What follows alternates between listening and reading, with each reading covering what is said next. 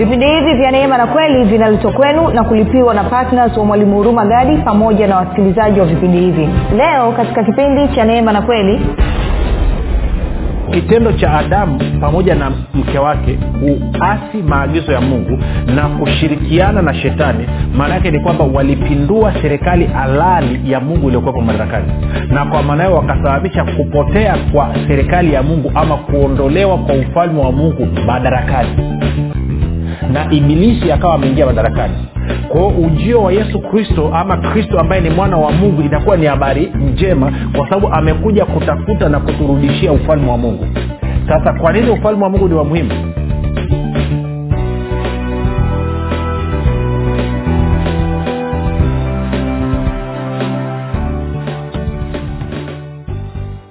popote pale ulipo rafiki ninakukaribisha katika mafundisho ya kristo kupitia vipindi vya neema na kweli. Jina langu naitwa huruma gadi. Ninafuraha kwamba umeweza kuungana nami kwa mara nyingine tena ili kuweza kusikiliza kile ambacho bwana wetu yesu kristo ametuandalia. Kumbuka tu mafundisho ya kristo yanakuja kwako kila siku muda na wakati kama huu yakiwa na lengo la kujenga na kuimarisha imani yako wewe unayenisikiliza ili uweze kukua na kufika katika cheo cha kimo cha utimilifu wa kristo. Kwa lugha nyingine ufike mahali uweze kufikiri kama kristo uweze kuzungumza kama kristo na uweze kutenda kama kristo kufikiri kwako rafiki kuna mchango wa moja kwa moja katika kuamini kwako. Ukifikiri vibaya utaamini vibaya lakini kama utafikiri vizuri ni dhahiri utaamini eh, vizuri. Na ili uweze kufikiri vizuri basi unatakiwa ufikiri kama kristo na ili uweze kufikiri kama kristo unabudi kuwa mwanafunzi wa kristo na mwanafunzi wa kristo anasikiliza na kufuatilia mafundisho ya kristo kupitia vipindi vya neema na kweli tunaendelea na somo letu linalosema ufalme wa mungu ni sasa. Tumeshaangalia mambo kadha wa kadha. Nikukumbushe tu kwamba kila mwisho wa hivi vipindi tunakuwa tukihudumia wagonjwa na watu wenye vifungo na shida mbalimbali. Kwa hiyo kaa mkao kule mwisho tutakuhudumia. Nikukumbushe tu kwamba mafundisho haya pia yanapatikana katika youtube na katika google podcast apple podcast na spotify kwa maana ya njia ya video na sauti. Na tunapatikana kwa jina la mwalimu huruma gadi. Ukifika pale subscribe. Lakini pia utakapoangalia ama kutazama usiache kulike pamoja na kushare kama ungependa kupata mafundisho kwa njia ya whatsapp ama telegram basi kuna grupu linaitwa mwanafunzi wa kristo. Unaweza ukatuma ujumbe mfupi ukasema niunge katika namba 7895242 nawe utaunganishwa. Nitoe shukrani za dhati kwako wewe ambao umekuwa ukisikiliza na kufuatilia mafundisho ya kristo kila siku na kuhamasisha wengine. Pia ni kushukuru wewe ambaye umekuwa ukifanya maombi kwa ajili ya wasikilizaji wa vipindi vya neema na kweli kwa ajili ya kwangu mimi pamoja na timu yangu. Na mwisho ni kushukuru wewe ambao umefanya maamuzi ya kuwa patna wa vipindi neema na kweli na kuhakikisha kwamba unasapoti gharama za kupeleka injili kwa njia ya redio. Neema na amani ya bwana wetu yesu kristo izidishwe katika maisha yenu. Nasema kwamba bwana awe nanyi katika kuingia kwenu na kutoka kwenu. N- e, baraka ya bwana ifanye kazi katika maisha yako katika uzao wako katika kazi ya mikono yako. Sio leo hii tu lakini hata milele yote pia. Amen ni kupe ongera wewe ambao unanisikiliza kwa mara ya kwanza. Najua ni roho wa mungu ndiye amekugusa akusababisha uweze kutana na mafundisho haya. Na kwa maana hiyo basi tupe e, fursa ya kuweza kukuhudumia. Najua mafundisho haya mara nyingine yanakuwa ni tofauti na vile ambavyo umezoea kusikia lakini usikasirike wala kununa utakapokutana na kitu kiwa tofauti na kufikiri kwako ama unavyoamini. Vumilia sikiliza siku tatu mfululizo. Roho mtakatifu atashughulika na wewe nawe utaweza kuelewa kile ambacho kristo alikifanya na utakuwa mwanafunzi mzuri wa kristo baada ya kusema hayo basi nataka tuendelee na somo letu moja kwa moja. Uh, tuende kwenye marko mlango wa kwanza mstari wa kumi na nne na kumi na tano. Kumbuka tu tunazungumza habari ya ufalme wa mungu na neno linasema namna hii. Hata baada ya yohana kutiwa gerezani yesu akaenda galilaya akihubiri habari njema ya mungu akisema wakati umetimia na ufalme wa mungu umefika tubuni na kuiamini injili tubuni. Balisheni namna unavyofikiri na kuanza kuamini habari njema. Sasa nataka nizungumze kidogo anasema habari njema ya mungu. Nafahamu habari njema ya mungu definitely inahusiana na habari njema ya ufalme wa mungu inahusiana na habari njema ya ujio wa mwana wa mungu.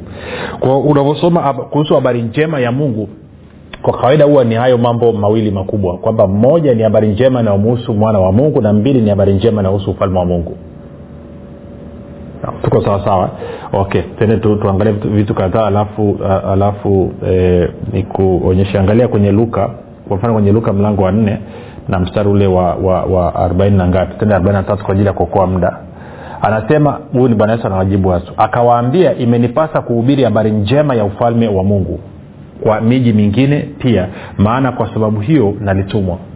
Kwao ukisikia habari njema edha anazungumzia ufalme wa mungu ama ama ukienda kwenye warumi uh, mlango wa kwanza alafu tukaanza ule mstari wa ngapi? Uh, mstari wa kwanza hadi watatu anasema paulo mtumwa wa kristo yesu aliyeitwa kuwa mtume na kutengwa aihubiri injili ya mungu ambayo mungu amekwisha kuiahidi kwa vinywa vya manabii wake katika maandiko matakatifu yaani habari za mwanawe aliyezaliwa katika ukoo wa daudi kwa jinsi ya mwili na kudhirishwa kwa uweza kuwa mwana wa mungu kwa jinsi ya roho ya utakatifu kwa ufufuo wa wafu yesu kristo bwana wetu. Kwa hiyo anazungumza kabisa kwamba habari njema ama itakuwa inahusu habari njema ya ufalme wa mungu ama itakuwa inahusu habari njema ya kuhusiana na mwana wa mungu yaani kristo. Kwa hiyo unavyosikia habari njema ya mungu maanaake ni kwamba mara nyingi najikita hapo eidha itakuwa namzungumzia kristo mwana wa mungu ama itakuwa inazungumzia ufalme wa mungu. Nilitaka hilo likae kichwani. Sasa niweke kitu kingine kimoja kwamba uh, unaposoma kitabu cha matayo matayo hasemi ufalme wa mungu anasema ufalme wa mbinguni wakina marko na waandishi wengine wanasema ufalme wa mungu. Kwa hiyo isije ikakusumbue ukaanza kuumiza kichosema sasa ufalme wa mbinguni ni upi na ufalme wa mungu ni upi. Nimeshasikia watumishi wakijaribu kuweka tafsiri na kusema kwamba uh, ufalme wa mbinguni ni abcd na ufalme hey, ni lugha tu. Tuko sawasawa matayo alikuwa anaandikia wayahudi wa israeli wakina luka luka alikuwa anaandikia watu wa, wa, watu wa mataifa. Kwao ni, ni matumizi ya lugha. Yesu ufalme wa mungu unatawala vitu vyote na makao yake makuu yako mbinguni. Kwao automatikali pia unaweza ukasema ufalme wa mbinguni. Eh? na ndo kwa maana kwa wale ambao wanajua walio wasomi wasomi wale wanafahamu kwa mfano ukiwa una una serikali inatoa tamko kwa mfano wanasema washington wamesema hivi anavyosema washington amesema hivi maanaake ni kwamba maanisha serikali ya marekani. Kwa sababu gani? Washington ndo makao makuu ya serikali ya marekani. Ndo anasema washington amesema moscow wamesema hivi. London wametoa tamko. Tuko sawasawa kwa sababu gani? Hapo ndipo alipo makao makuu ya nchi. Na makao makuu ya ufalme wa mungu ni mbinguni. Kwao anavyosema ufalme wa mbinguni kitu hicho hicho. Sasa baada ya kusema hayo anasema akaanza kuhubiri habari njema ya mungu. Maanaake habari njema nimekwambia ya mungu inahusu ama ufalme wa mungu ama inahusu ujio wa kristo mwana wa mungu. Sasa haya mambo mawili ni ya muhimu yanashikana. Yana kwa hiyo nataka tuzungumze kidogo alafu tuchambue kidogo tujiulize swali moja la msingi. Kwa nini waseme ujio wa ufalme wa mungu ni habari njema? Lazima ujiulize hilo swali rafiki. Kwa nini ujio wa ufalme wa mungu ni habari njema kwa nini? Angalia kwenye luka mlango wa nne. Uh, tuanze mstari wa kumi na nne baada ya bwana yesu kutoka nyikani. Anasema yesu akarudi kwa nguvu za roho mtakatifu akaenda galilaya habari zake zikaenea katika nchi zote za kando kando naye alikuwa akifundisha katika masinagogi yao akitukuzwa na watu wote. Kumi na sita akaenda nazareti hapo alipolelewa na siku ya sabato akaingia katika sinagogi kama ilivyokuwa desturi yake akasimama ili asome. Akapewa chuo cha nabii isaya akakifungua chuo akatafuta mahali palipoandikwa roho wa bwana yu juu yangu kwa maana amenitia mafuta kuwahubiri maskini habari njema. Amenituma kuwatangazia wafungwa kufunguliwa kwao na vipofu kupata kuona tena na kuwaacha huru waliofanya nini?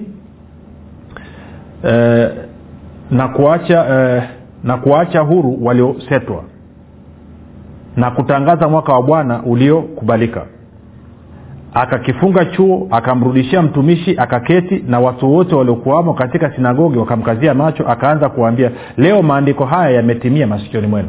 Sasa turudi nyuma kidogo. Kwa hiyo inaonekana ujio wa hii habari njema eidha inahusiana habari ya ufalme wa mungu ama inahusiana na habari za kristo mwana wa mungu. Kwa nini ni habari njema? Sasa watu wengi pia hawajui. Taweza nikakuonyeshe kwenye ukiuliza watu kwa nini yesu kristo alikuja anasema alikuja kutafuta na kuokoa wale waliopotea. Kitu cha kwanza ukisoma kwenye bibilia haisemi wale inasema kile. Twende kwenye luka 19 luka 19 unakumbuka wakati bwana yesu ameenda nyumbani kwa kwa zakayo? E, amefika nyumbani kwa zakayo. Zakayo akaanza kurudishia watu mali alizowachapa. Tuanze mstari ule wa nane kwa ajili ya, ku, ya, ku, ya, ya kupata context. Luka 19 mstari wa nane tasoma mpaka wa 11 anasema zakayo akasimama akamwambia bwana tazama bwana nusu ya mali yangu nawapa maskini na ikiwa nimenyang'anya mtu kitu kwa hila namrudishia mara nne.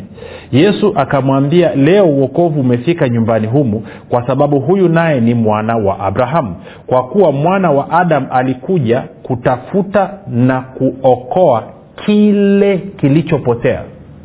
Kile hajasema wale kile kilichopotea sasa unatakiwa ujiulize kitu gani hicho? Kumi na moja anasema waliposikia hayo aliongeza kusema mfano kwa sababu alikuwa karibu na yerusalemu na wao walidhani ya kuwa ufalme wa mungu utaonekana mara.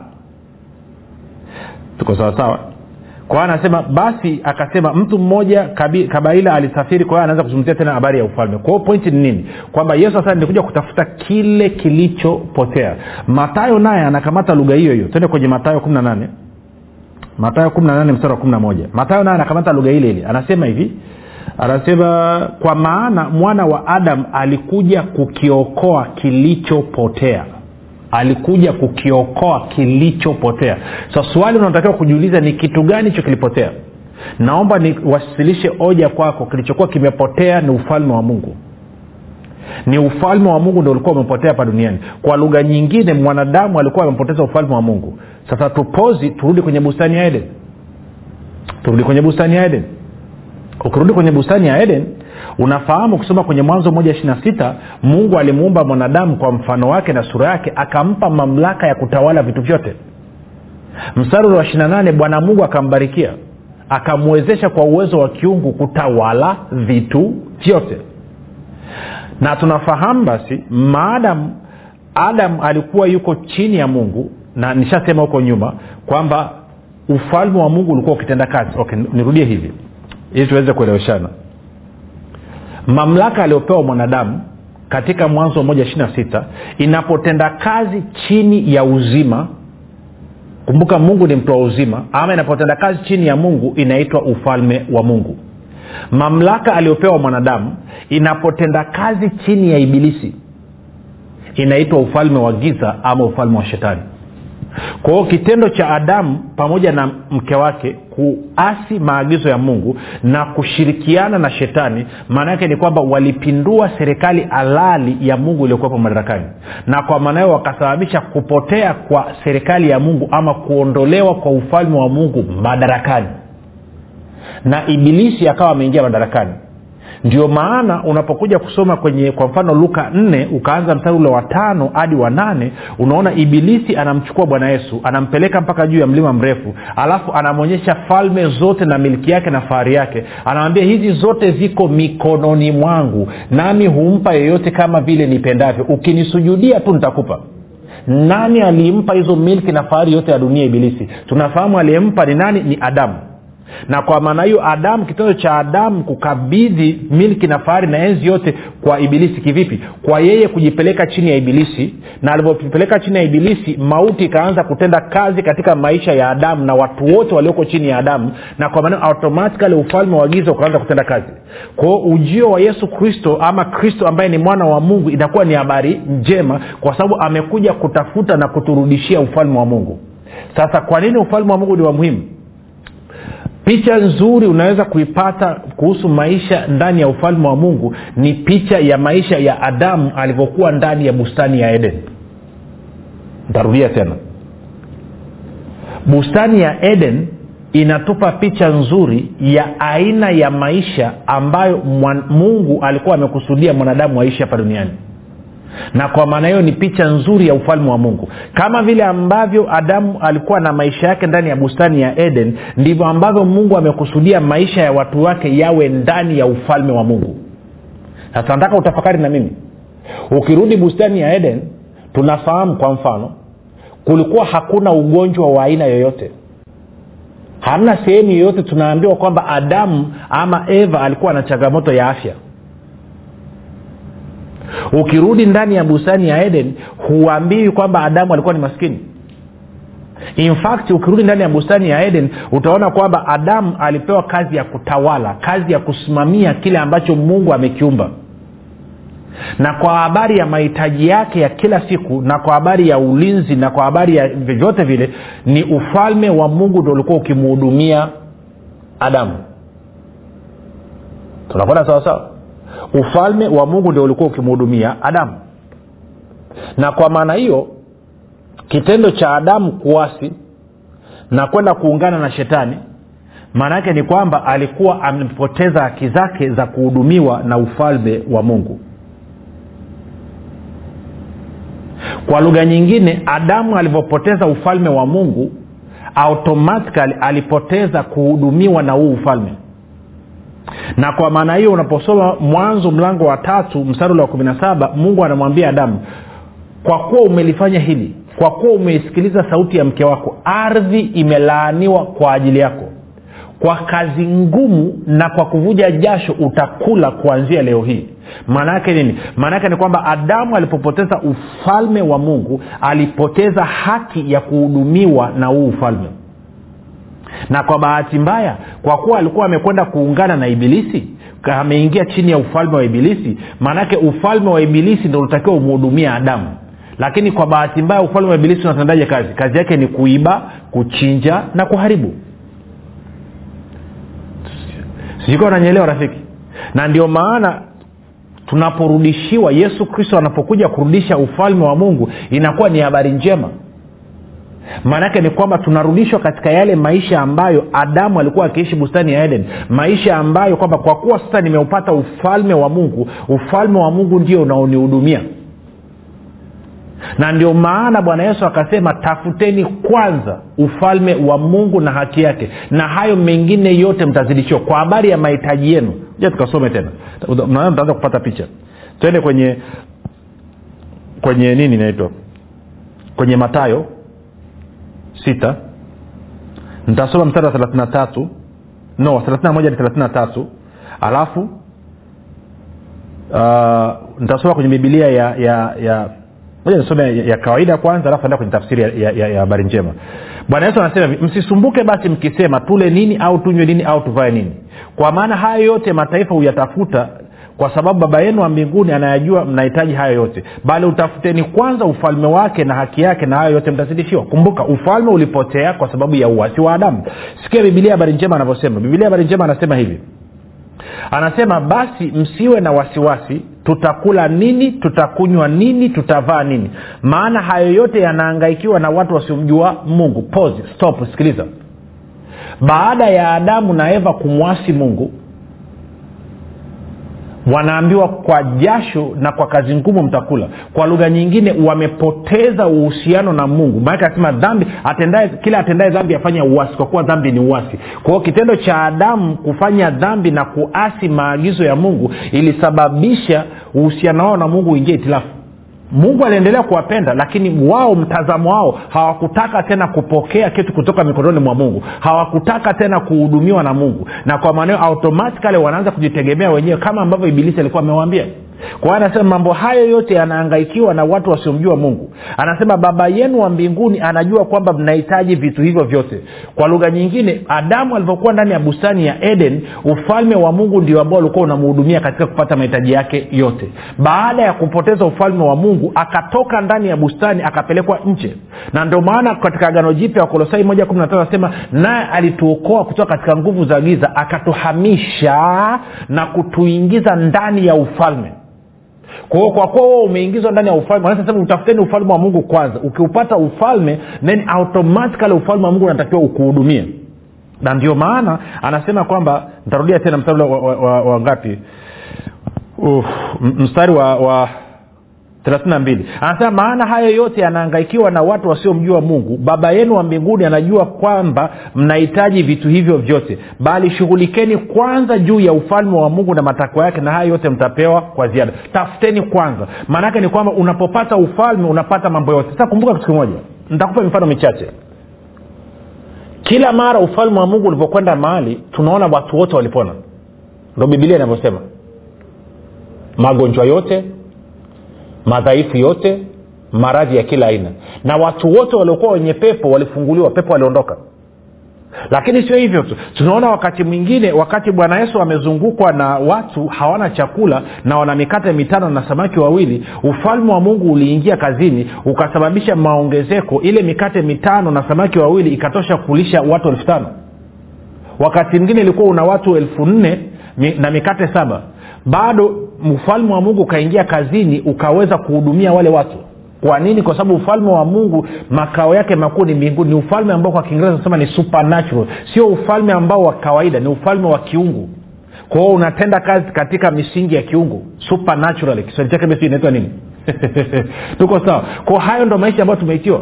Kwamba ukiupata ufalme mahitaji yako yote unahudumiwa. Iwe ni, kama una ugonjwa ugonjwa unaondoka kama una udhaifu udhaifu unaondoka. Kama una laana laana inaondoka. Kama una kifungo kifungo kinakatika.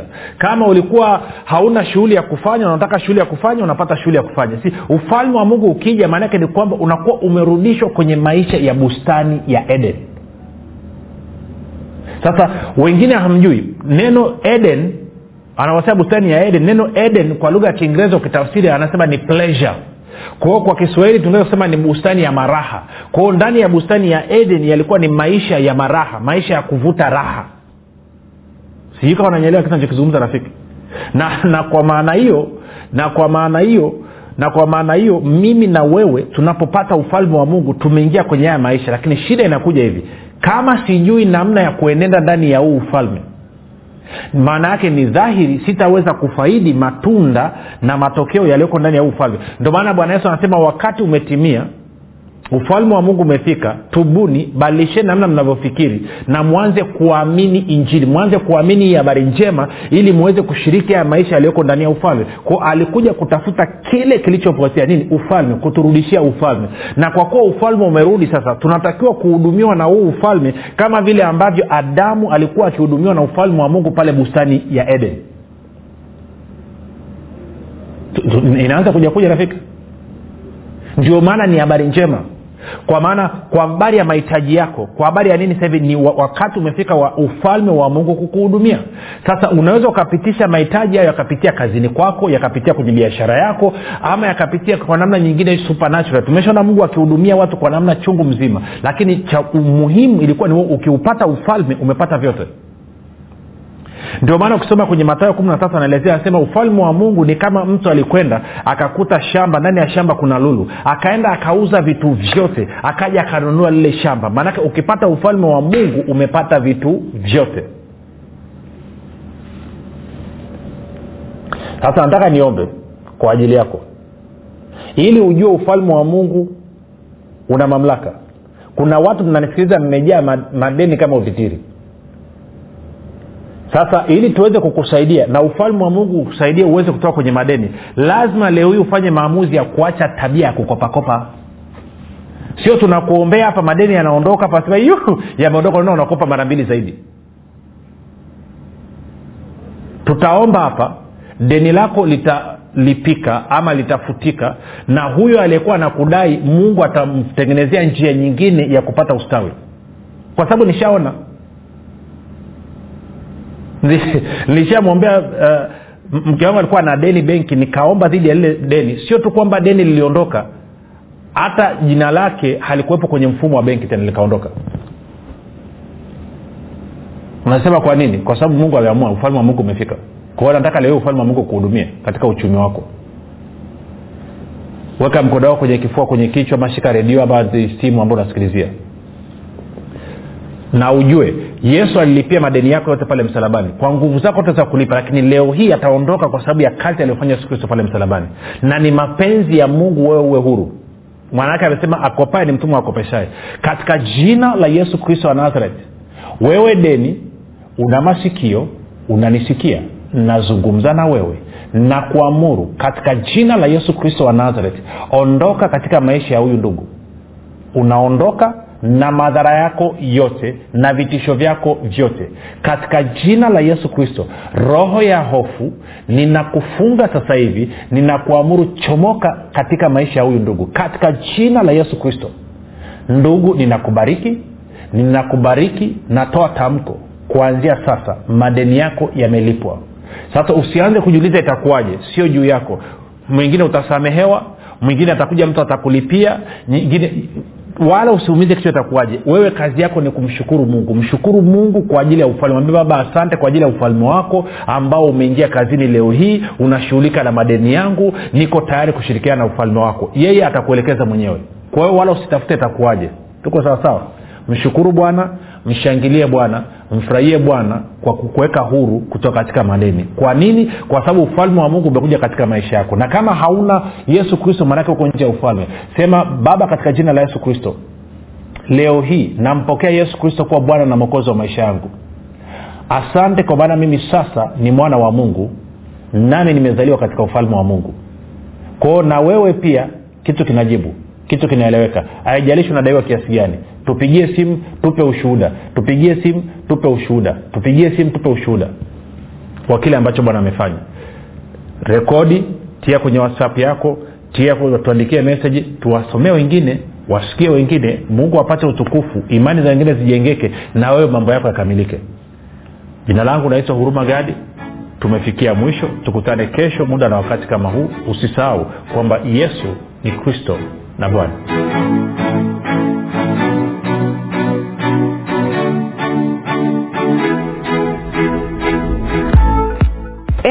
mwanafunzi wa kristo je unafahamu kuwa ushuhuda wako ni sehemu muhimu sana ya kuhubiri injili ya kristo? Na je unajua kwamba ushuhuda wako unamletea mungu utukufu? Na pia ushuhuda wako unatumika kuwajenga wengine? Tujulishe kwa kujirekodi kupitia whatsapp au kutuandikia ujumbe mfupi wa kile ambacho mungu amekufanyia kupitia vipindi hivi vya neema na kweli. Tutajie jina lako la kwanza tu mahali ulipo na kile ambacho bwana yesu amekutendea. Kisha tuma kwa namba 789 au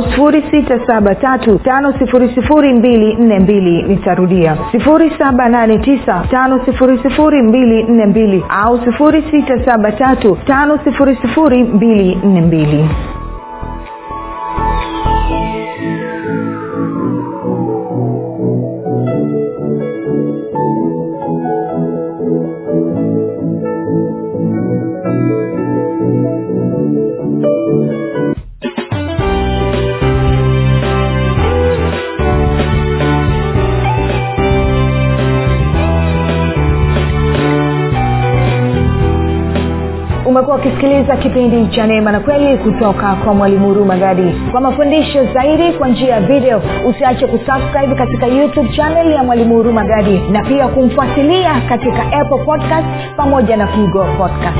Kwa maswali maombezi ama kufunguliwa kutoka katika vifungo mbalimbali vya ibilisi tupigie simu namba 7645242 au